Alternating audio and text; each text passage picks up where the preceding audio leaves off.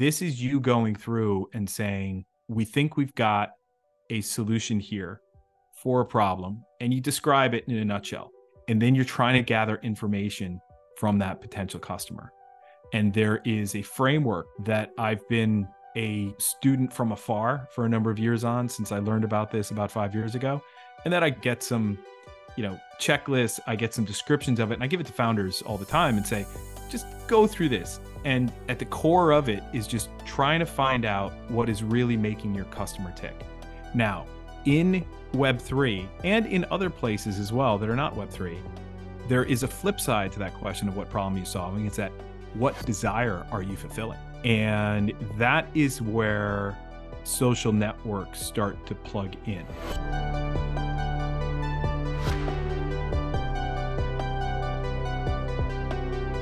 Hello, I'm Sami Aryan. I'm a tech philosopher and the founder of InPeak. In today's episode, I speak with Pete Townsend, Managing Director at Techstars Web3. This interview was done a few weeks ago when at InPeak we decided to put our Web3 activities on hold until there were more regulatory clarity and the sentiment towards Web3 improved. Even if you are not a Web3 founder, you will find some very helpful insights in this podcast in relation to dealing with the ever changing technological landscape.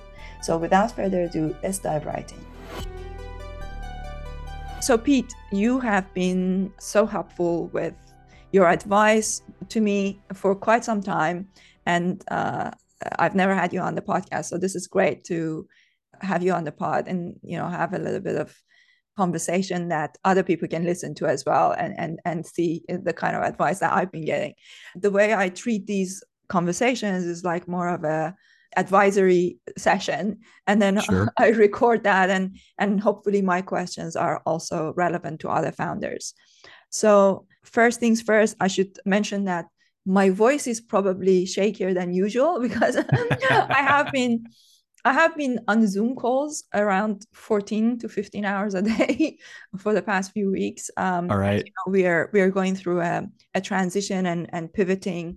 So we will talk a little bit about that in our platform. But I guess first things first, maybe you can uh, talk a little bit about from your observation of you know the number of startup founders that you talk to how often do you see startup founders having to pivot in their journey within the first few years from what they start out with the, the vision that they start out with to where they are say three years later. Is it is this very common or is it just me? It's it's incredibly common. It's incredibly common. And it's the whole idea is that you got to get out there and talk to customers. And i still feel funny saying that talk to customers because they're not your customers yet. They're people who could become your customers and when you're not yet sure what your business model is, you could be talking directly to individuals or you could be talking to businesses. And that's where things just get hairy. So with Techstars, we have our mentor madness period at the beginning of every Techstars program. And the whole idea is that you put everybody through the grinder. And what generally tends to happen is that when you spend 20 minutes explaining your business, or actually it's three minutes explaining your business, and then 17 minutes of trying to find a match with that mentor, um, and you're explaining that to and you're having that conversation you know 40 50 times over the course of two weeks that you're either going to come out of that with well your assumptions have been confirmed and you're going in the right direction or it's like wait a second that's not going to work. And you go back to the drawing board. And we see that happen to companies that come into techstars is that we really like them as founders but you then put them in front of a bunch of experts a bunch of people that would either perhaps invest in the business or just help them as mentors.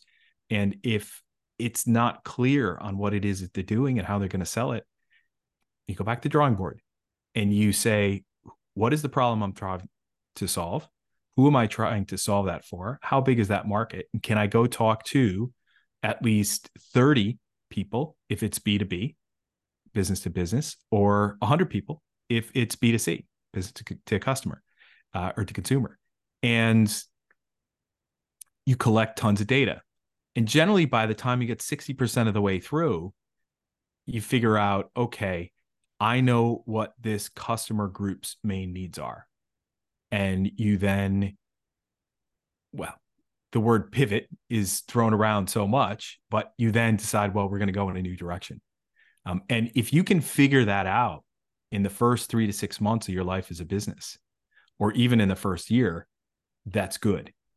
If you build something and get it to market, and then you realize that Jesus, this revenue figure just isn't going the direction we need it to, come up with a great problem to solve, but can we get people to buy it? That is where um, I see companies in, like you said, in the first two, three years of their life, four, five, six times they're changing direction. Um, and it's, you know, the ones that are changing direction that you know that they're going to go through brick walls to get themselves into position with their business so that it's successful. Yeah, 100%. When you said talk to customers, there was a time that I would think, yeah, like all you have to do is just like schedule you know 30 calls a day and and and start talking to you know potentially the type of people that you want to attract but how do you deal with running out of energy you know? Like don't do 30 don't do 30 you want to do five or six a day and you only want to do that over a month period right?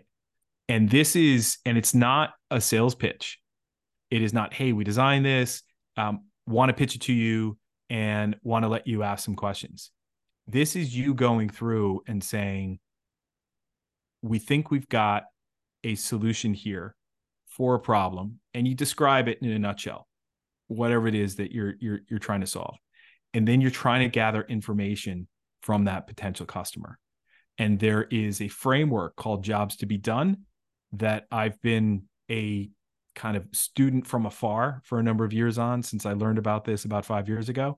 And then I, I Google, I get some, you know, checklists, I get some descriptions of it, and I give it to founders all the time and say, just go through this. And the the at the core of it is just trying to find out what is really making your customer tick.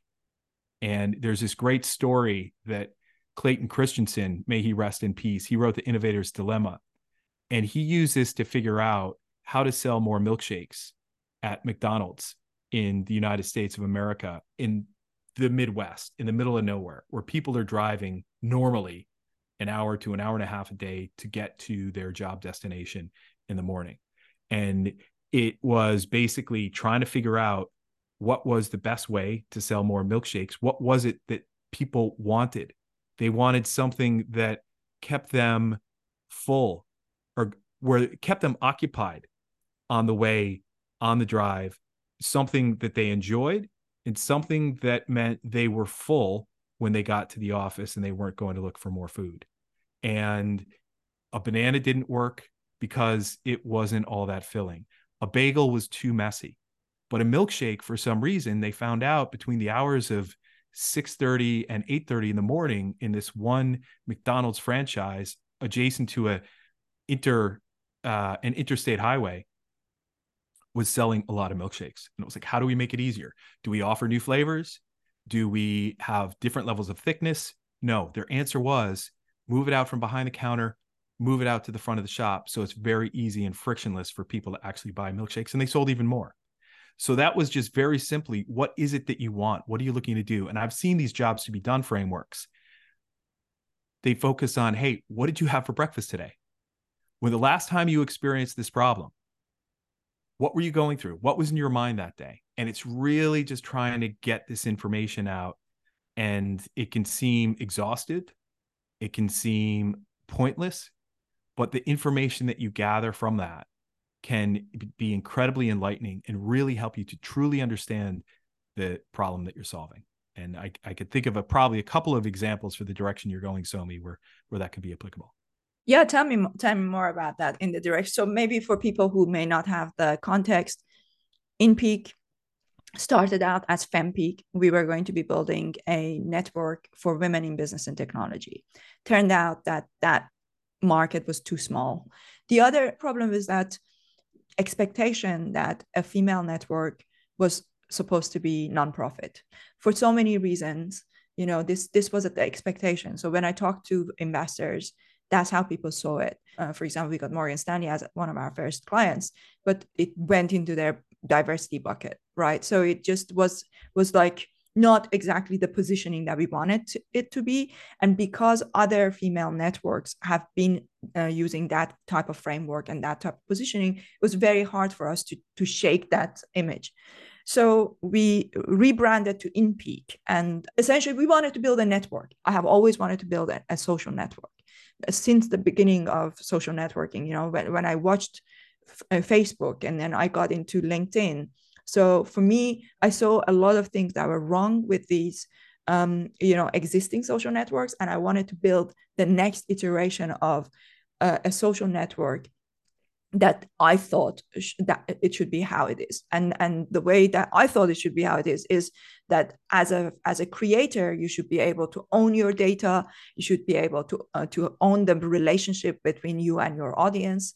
When you post things your your your audience should be able to see them. It should not be in a position where you are on most other social networks that you build an audience. You work such so hard to build an audience but then you post things and you can't even guarantee that they will see it because it's not in the interest of say instagram or, or linkedin to show show you that um, that uh, information because they have their own agenda. So they so essentially you've been like a cow milked, you know that that you've been used to generate content for that platform, but then people don't own the relationship between them and their audience. When Web3 came along, it it was a promise to solve that problem. And, and I could see that with token gated communities, you know, you could create these this this concept of building building a social network around communities. However, I always say Web3 has got three problems. Problem number one is overly complicated. Problem number two is regulation. And uh, the third one is hyper financialization. Because of the, the nature of the kind of people that came into Web3 being really hyper financialized, hyper focused around, you know, the finances, it made it really hard for Web3 to proliferate, at least in its first iteration, uh, the way that we thought it would. So Web3 has taken a step back. We have already built the, the foundations of the platform for, for a social network. But the way we see this social network is very different. When people say social network, they think about, oh, people are posting and other people are seeing. But what we are thinking about is a social network that is built around education and learning and, and professional networking. So you build these clusters, these communities. Each community has got its own live sessions, they have their own on demand content, they have their own forum, and then there is a collaboration op- opportunity between the communities.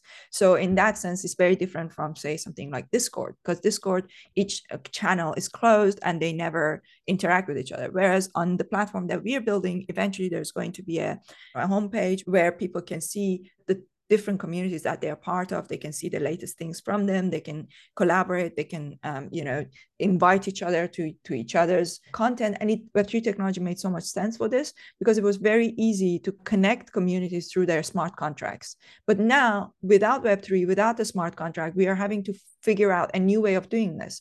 So now we are creating email gating and then we are creating you know like uh, instead of a smart contract a long numeric code and a name for each community. And then um, creating these drop down menus so that people can can um, collaborate with each other from these different angles. So this was a long-winded way of saying you know this is kind of like a, a an explanation of uh, you know how we started yeah. from fempeak to inpeak to where we're going now. Yeah. Yeah and i have a couple questions for you but you know first and, and we talked about this before. I mean your fourth thing about web 3 there you mentioned three there's four. The fourth one is it's a tiny market yeah it, and, and problem, yeah. 80 to 85 percent of the people that were in it were in it for the heat of the token flipping. So that you, you had a good proportion of your audience or it's very small proportion of your audience likely that was hey truly believe in the direction you're going. You're right about all of this. It's just it's a bit early and that for web3 businesses to succeed right now they need to be able to sell to web 2 so i think what you're doing is that you're repositioning the business so that you can sell to web 2 and that some of the technology that you've built you can um, put a new skin on that in order to make it simple and easier to bring web 2 users on board. And that's happening across crypto. That's happening across web 3 so you're you're you're you're you're in good company somi. But i think looking at building a network and building a social network like you said around education and training and professional connections that there are you still are coming back to the main question with any startup is what problem are you solving? Okay. Now in Web3 and in other places as well that are not Web3, there is a flip side to that question of what problem you're solving. It's that what desire are you fulfilling? Okay. And that is where social networks start to plug in. So, my question for you is when you're thinking about perhaps the community of venture capital firms, investment syndicates that operate like venture capital firm or look for the same deal flow, the startups that they invest in, looking at that community. There's tons out there. There's a huge educational requirement out there, not only for startups on how the VC world works, but the VC world on how new and different strands of, you know, new verticals around technology and what's at play and what makes sense. What should I be paying attention to? What should I not be paying attention to? How do I match if I'm a VC, how do I match up my true core capabilities with some new, you know, with with AI, right? With if I'm a fintech VC, am I ever actually going to think about how do I might I invest in an AI company that is servicing financial services, right? Um, that is fintech. And how what are the types of questions? Who are the people in my network that I can go to that could help me answer some of these questions around this? So if, you know, when we talk about going and talking to 30 potential users, 30 potential customers or up even up to 100 if it's if it's B2B, sorry, 30 for B2B and 100 for B2C, what are the types of questions that you're going to ask them to truly find out what you would want to do for them? That's super interesting you know to answer your question of what what is the the problem we're solving or the desire that we're fu- fulfilling it's the ability to have deep connections or to build build deep, deep connections and learn about deep topics in a way that you know you can't go on udemy to learn about building a startup. You can't go on masterclass because the mo- masterclass to me is one of the most useless things ever because um, i probably shouldn't say that. But but because it, i feel like it's so surface level like i watched malcolm um, gladwell's you know write on writing right? Like and and I didn't learn anything. It's just so surface level, so not deep enough. Whereas in an environment where you can have these webinars, uh, where you can go into breakout rooms, have like really close uh, conversation with people and ask them directly questions that are on kind of like the this is why I love doing this podcast because I can have these deep conversations. And and what we want to do on the platform is really replicate what I have on this podcast with you know, uh, with amazing uh, mentors like yourself. We want to now replicate that for uh, uh on a mass level for startup founders and, and and, and investors, family offices, you know, emerging fund managers, all of those things. So at least that will be like our initial audience. And then as it grows, then those startup founders can then use the platform to build their own audiences for other niche areas. And, and the reason why we are focusing on emerging sectors, I, I have a deep belief as a founder that you should focus on something that you are passionate about. And I'm deeply passionate about emerging spaces, like, you know, emerging technologies. And I think that there is a real gap that there are things like, for example, I'm really deep into health span and, and longevity. And I take um, this thing called rapamycin, which is a um, anti, which is like a anti-aging uh, you know, experimental anti-aging drug. Um, now there is a forum for it, and there's like a, a, website that is specifically dedicated to that. And I can see an opportunity, and so many people don't necessarily know about rapamycin, but I can see an opportunity for our platform to be a place where people discover these new, you know, and exciting discoveries, and and you know, and and they, they can build an audience. Uh, so if our platform can be a space for startup founders, because I think that that's where the deepest insights come uh, from uh, the latest things that are being worked on in uh, in science, in technology, and uh, there are people who are early adopters that want to learn about these things. And by the time it hits masterclass or Udemy or you know uh, like uh, other kind of like the, first of all, it probably never will get to those places but even by the time it does just so much older so so that's i i believe that's the desire and the problem you know that we are addressing uh, to be a space for deep conversations and deep learning deep connections for emerging spaces.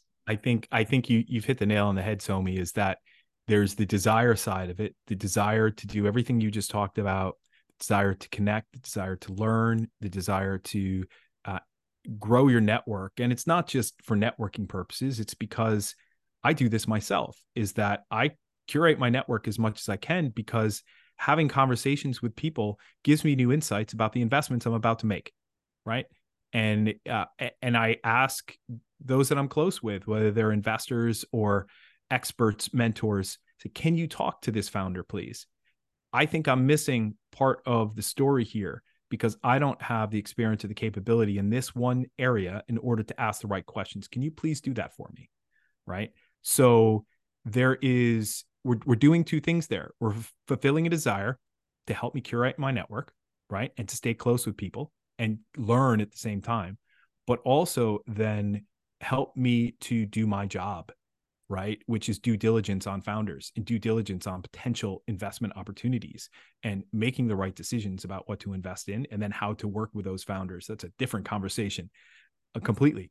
So, what I'm thinking is that you've got an excellent grasp on the desire side of it. But on the problem side, you what you expressed at the very beginning when I asked you is the same thing that I get from founders all the time. Is that when I ask them the problem, they do a reverse of the solution, right? An inability to do X, an inability to build their network and educate themselves and learn in the way that they would like to.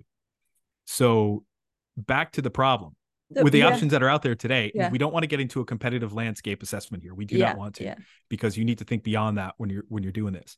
Um, it, it's a critically important thing to do and to to to figure out what to watch for. But how do you dig into and drill into this collection of things that are a headache for people, right? And it is is this a painkiller that you have or is it a vitamin? I'll say it the American way, a vitamin and a painkiller is something when you have a headache, you leaving your house, you get into the car, you're like, oh, I forgot to take my painkiller. I'm going to go back inside. When you're pulling out of the house, driving away, you say, oh, I forgot to take my my supplement today, my vitamin C, whatever, my mega vitamin. Am I going to go back in the house? Am I going to drive back and do it? Nope, I'll take it later. Right. So you could, that vitamin fulfills a desire. That vitamin allows you to um, supplement your health, supplement your diet, do whatever you want. But that is the other side of it solving the problem is the painkiller. What is the pain that you're killing? Mm-hmm. Well, first of all, I would say that depending on who you are, the the uh, supplement might be super important. True, true. you know? Like for uh, for uh, that's like why if, you're if, i know you're a very smart person somi because you answered that. You know I, I really think for the audience that we are going for which is the startup founders who are extremely smart obviously they wouldn't be building in in emerging sect- sectors. And for um, you know vcs and and fund managers etc that are looking to discover new talent if you think that as somebody who is like sitting on the other side of writing me a check that i need to reposition this in a way that to you it looks like a painkiller i can do that. But i would uh, i would also argue that there is an audience for whom the supplement is is equally as important. And and i am the person that would go back to get or if i can't i would just buy it somewhere else again you know well let's let's turn it around mm. right? So taking that supplement what is the problem i'm solving by taking that supplement? I'm fulfilling a desire but you know what? I feel like because i don't um i don't eat or drink dairy i'm not getting enough vitamin d. Yeah. That's a problem because you know longer term bone deficiency right? So i need to do something about that. That solves a problem. So in your space a startup geez i'm just not in the right circles yeah. I don't know enough about fundraising. I don't know exactly. enough about asking, doing jobs to be done frameworks. And if I'm a VC, I just don't have the right connections to fill the gaps when I really like a founder, but I'm not sure about the technical side of it. Mm-hmm. Okay. so what we've just done there is flipped it from fulfilling a desire of I want to learn more, I want to be more connected, I want to educate to I really do have a problem here. And finding those startups and finding those VCs, like I'm very familiar with a VC who is going through this same thing right now, where they're saying, listen, we've got some great people, they're really smart, they're great investors, but nobody knows we're here. You know and as a vc these days you can't just sit back and wait for the deals to come to you or else you're just going to get you, you got to get not the best ones. You got to go out and be able to find them. And to be able to find them you need people to know that you're there and for people to know you're there you've got to create content. Yeah. Or in the old days yes. in the old days it was go do an event right? So and, i was going to speak about the events with you. That one of the things i fa- find about going to conferences which is quite frustrating is that I had this experience in consensus where you meet lots of people and everybody's just really quick to exchange telegram with you but you don't build a deep enough connection. You you don't really have enough of a conversation that you will remember them. And then the moment you you go away that those connections fizzle out. Whereas with a community like ours because you will keep coming back to these events during the week you start to build relationships and you you get to know people. And like there's so many people i met at these conferences that i don't even remember. You know i put people in in into folders but it's not like on a daily basis. There's no reason for me to message them Uh, so to keep those relationships alive whereas one of the things i loved about web3 with like discord and with events and things like that was that you actually got to know people and after a while you you knew even if like they you didn't know their real name even if they were pseudonymous you started to kind of get a sense for this person was a presence in your life and uh, or that um, avatar was a pre- presence in your life and you knew that you could you could actually reach out to them and talk to them. So i think that is that is one of the biggest things that um, uh, the other thing i would say as somebody who lives in london and mm, so many of these events happen in, in the us traveling it's just so expensive so hard to to constantly travel to conferences. Whereas our platform essentially will provide the uh, the ability for communities to hang out with each other without having to constantly travel. And yeah. and you can build those relationships. And some of those relationships can be stronger and more meaningful than you know uh, spending a week in a conference. So oh yeah. there's just oh, some yeah. of them. Oh we could talk forever about conferences. I mean in a nutshell it's that you go to a conference if you have a speaking slot. Um, ideally you're not paying for a ticket right and or you've decided to sponsor because you've got some you've got the ability to do that from a cash flow perspective and you think that is an audience that when they see your name that will work right? And that will get people to buy what you're selling right? Other than that going to a conference is you find out who's going you look at the page where all the sponsors are listed who's going from the sponsors that you think you want to meet try to reach out to them in advance and set up meetings. And you go and you do your meetings and then you leave and you go to the side events. And you pick out the side events that are in your niche. And that's where you go and you have the more of those meaningful conversations. So um, i used to go to conferences and i'd walk around like a lost puppy you know for for for hours and just continually do these circuits and see who i could bump into. But you got to go with a plan right? And trying to and i totally get that point about saying how can we create these stronger connections where instead of going to conferences you put people into that niche you put people into that virtual side event right? Where people know that they're going to be able to have an interesting conversation with somebody because they're they're in that space and they're they're they're following the same trends and themes that you follow. So i i think that's that's a strong thread to pull on is what i'm saying and you know eh, it's going to it's going to come back to hey do you have enough of a niche in the earliest days of people who you are solving that problem for right? Of i don't feel like i'm in enough circles. I don't feel like i have the right connections. I can do better. And then from that point on what will naturally happen is when you can move this to fulfill a desire that desire is going to be hey I keep hearing about this network. I keep hearing that that people that I know that are on that, I need to get on that network.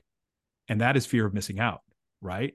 And you're solving that problem or it's a, you know, desire at the same time. So um, I, I think it's again at the earliest days focusing on the problem and being able to get money from people who you're truly killing a pain for. Yeah. Okay. So so in general, your suggestion is to always talk from a painkiller p- point of view and not a supplement point of view. To, to get in the earliest days, you need to. Mm-hmm. Um, you need to. And you know, the earliest days at Coinbase, for example, the problem they were solving was that it was really, really hard to buy Bitcoin. Mm-hmm. Now look where they are, right? They've gone way beyond that. Um, as opposed to saying, "Hey, I have a desire to get into crypto." That wasn't the problem. They were they that they weren't fulfilling that desire. They were just saying, "Hey, it's really hard to hold Bitcoin for people that are in it right now." And then then let's go on down the road, down the years, and attract a whole bunch of users just by the fact of, "Hey, I need to be in this space." Right. So, yeah. you know, that's well, that's where you're going. Well, from a so from a B2C point of view, that's how you know we can describe it what we just said about you know you're solving the problem of people connecting etc but from a b2b point of view we're solving yet another problem and that one is for me is even more tangible and that is as a founder or as a as a creator now as a creator you may be a vc creating content for your portfolio companies. You may be a coach creating content for your clients. So uh, as a as a creator we solve a real problem and that is you own the relationship between yourself and your audience. You you're not building an audience you're building a community. There's a difference between a community and an audience. On social media you build an audience. On our platform you build a community. And then you own the data. You can see who has watched what how much of it has watched. So you know like if you want to upsell to them you know if you want to um, you know monetize I don't know, merchandise or whatever that you might want to think about. You know, you can you can do all of those things in a way that um, that you wouldn't be able to do on say YouTube or uh, uh, other places because you uh, you can't uh, see exactly. So on YouTube on on uh, LinkedIn you get aggregate data. You don't get exact data. And then with your audience you have their all their emails. So it's entirely puts the power in your hand as a creator and and uh, the way that you manage your uh, your community. So i think that's that that was like from the very beginning that was the thing that my problem as a as a creator on linkedin was that like i've got 80000 followers on linkedin but i uh, have no control over whether when i post something they see it. I don't mm-hmm. know you know i don't know exactly who is watching what you know and and even if i do i don't have a way of re- uh, reaching out to them. It's not like i can post something and see okay these people looked at this video. So uh, i can then email them and say hey i saw that you saw this video. Uh, would you like to da da da? Right? Couldn't do that. So th- that's one of the problems. I know. I know. Yeah. And and you know helping again it's fulfilling desire. And even i fall into it myself which is what is the solution helping people build communities the the problem is that I don't have enough of a group of people or businesses that are aware of what I do that want to engage in uh, with each other that will help me to fulfill my business objectives right? Now again i'm i'm i'm grasping here to try to you know define that problem. And you can go through a whole nested set of examples here but I think it comes back to the core of what we were talking about that if I'm a startup, I'm not in the right circles. I don't know enough about what I should be doing in the earliest stages of what I'm building in order to, yeah, I can build product, but what else should I be doing? And then if I am a venture capital firm, I don't have the brand, I don't have the awareness of what it is that we're good at to attract those founders that really need help and obviously capital. So that's uh, so you would say that the network building a network is the first problem. And and then the second thing is once you build a network how do you manage the relationship between you and your community? Well it's building a network but it's doing it in such a way that you know i go from a few people i know to 10 people i know right? I get you know 2 to 10 and mm-hmm. that those eight people i've added to my network are helpful because i've spoken with them and they've shared some ideas with me um, and then, you know, if you can do that for four, five, six different founders, and, you know, whether you're uh, leveraging the same people, but then you've got 60, 70 people on board. right? And if a few of those are investors and they start looking at the, the founders that you brought on board for deal flow, right? Then you've got some value that's being created here. And then you get all of that going and you grow that to 100 to 200 to 300 and then you have the bones of what's called an investment syndicate but that's a discussion for another day. Yeah yeah definitely. We should talk about that. Um, all right so i just noticed that we are at time. Any last words uh, for founders you know looking to maybe deal with pivoting regardless of web3 like whether whether let's say there are so many companies right now where their whole business model has been disrupted by chat gpt right? Like you wake up in the morning a new technology has come that that renders you irrelevant or even if not irrelevant makes life a lot harder for you. Do you have any kind of words of uh, wisdom for those founders? If you're pivoting don't just do it because someone suggested oh hey you should go out after this market. Do your homework throw all your assumptions out the window and redo your customer discovery from scratch. 30 if you're b2b 100 if you're b2c that's it.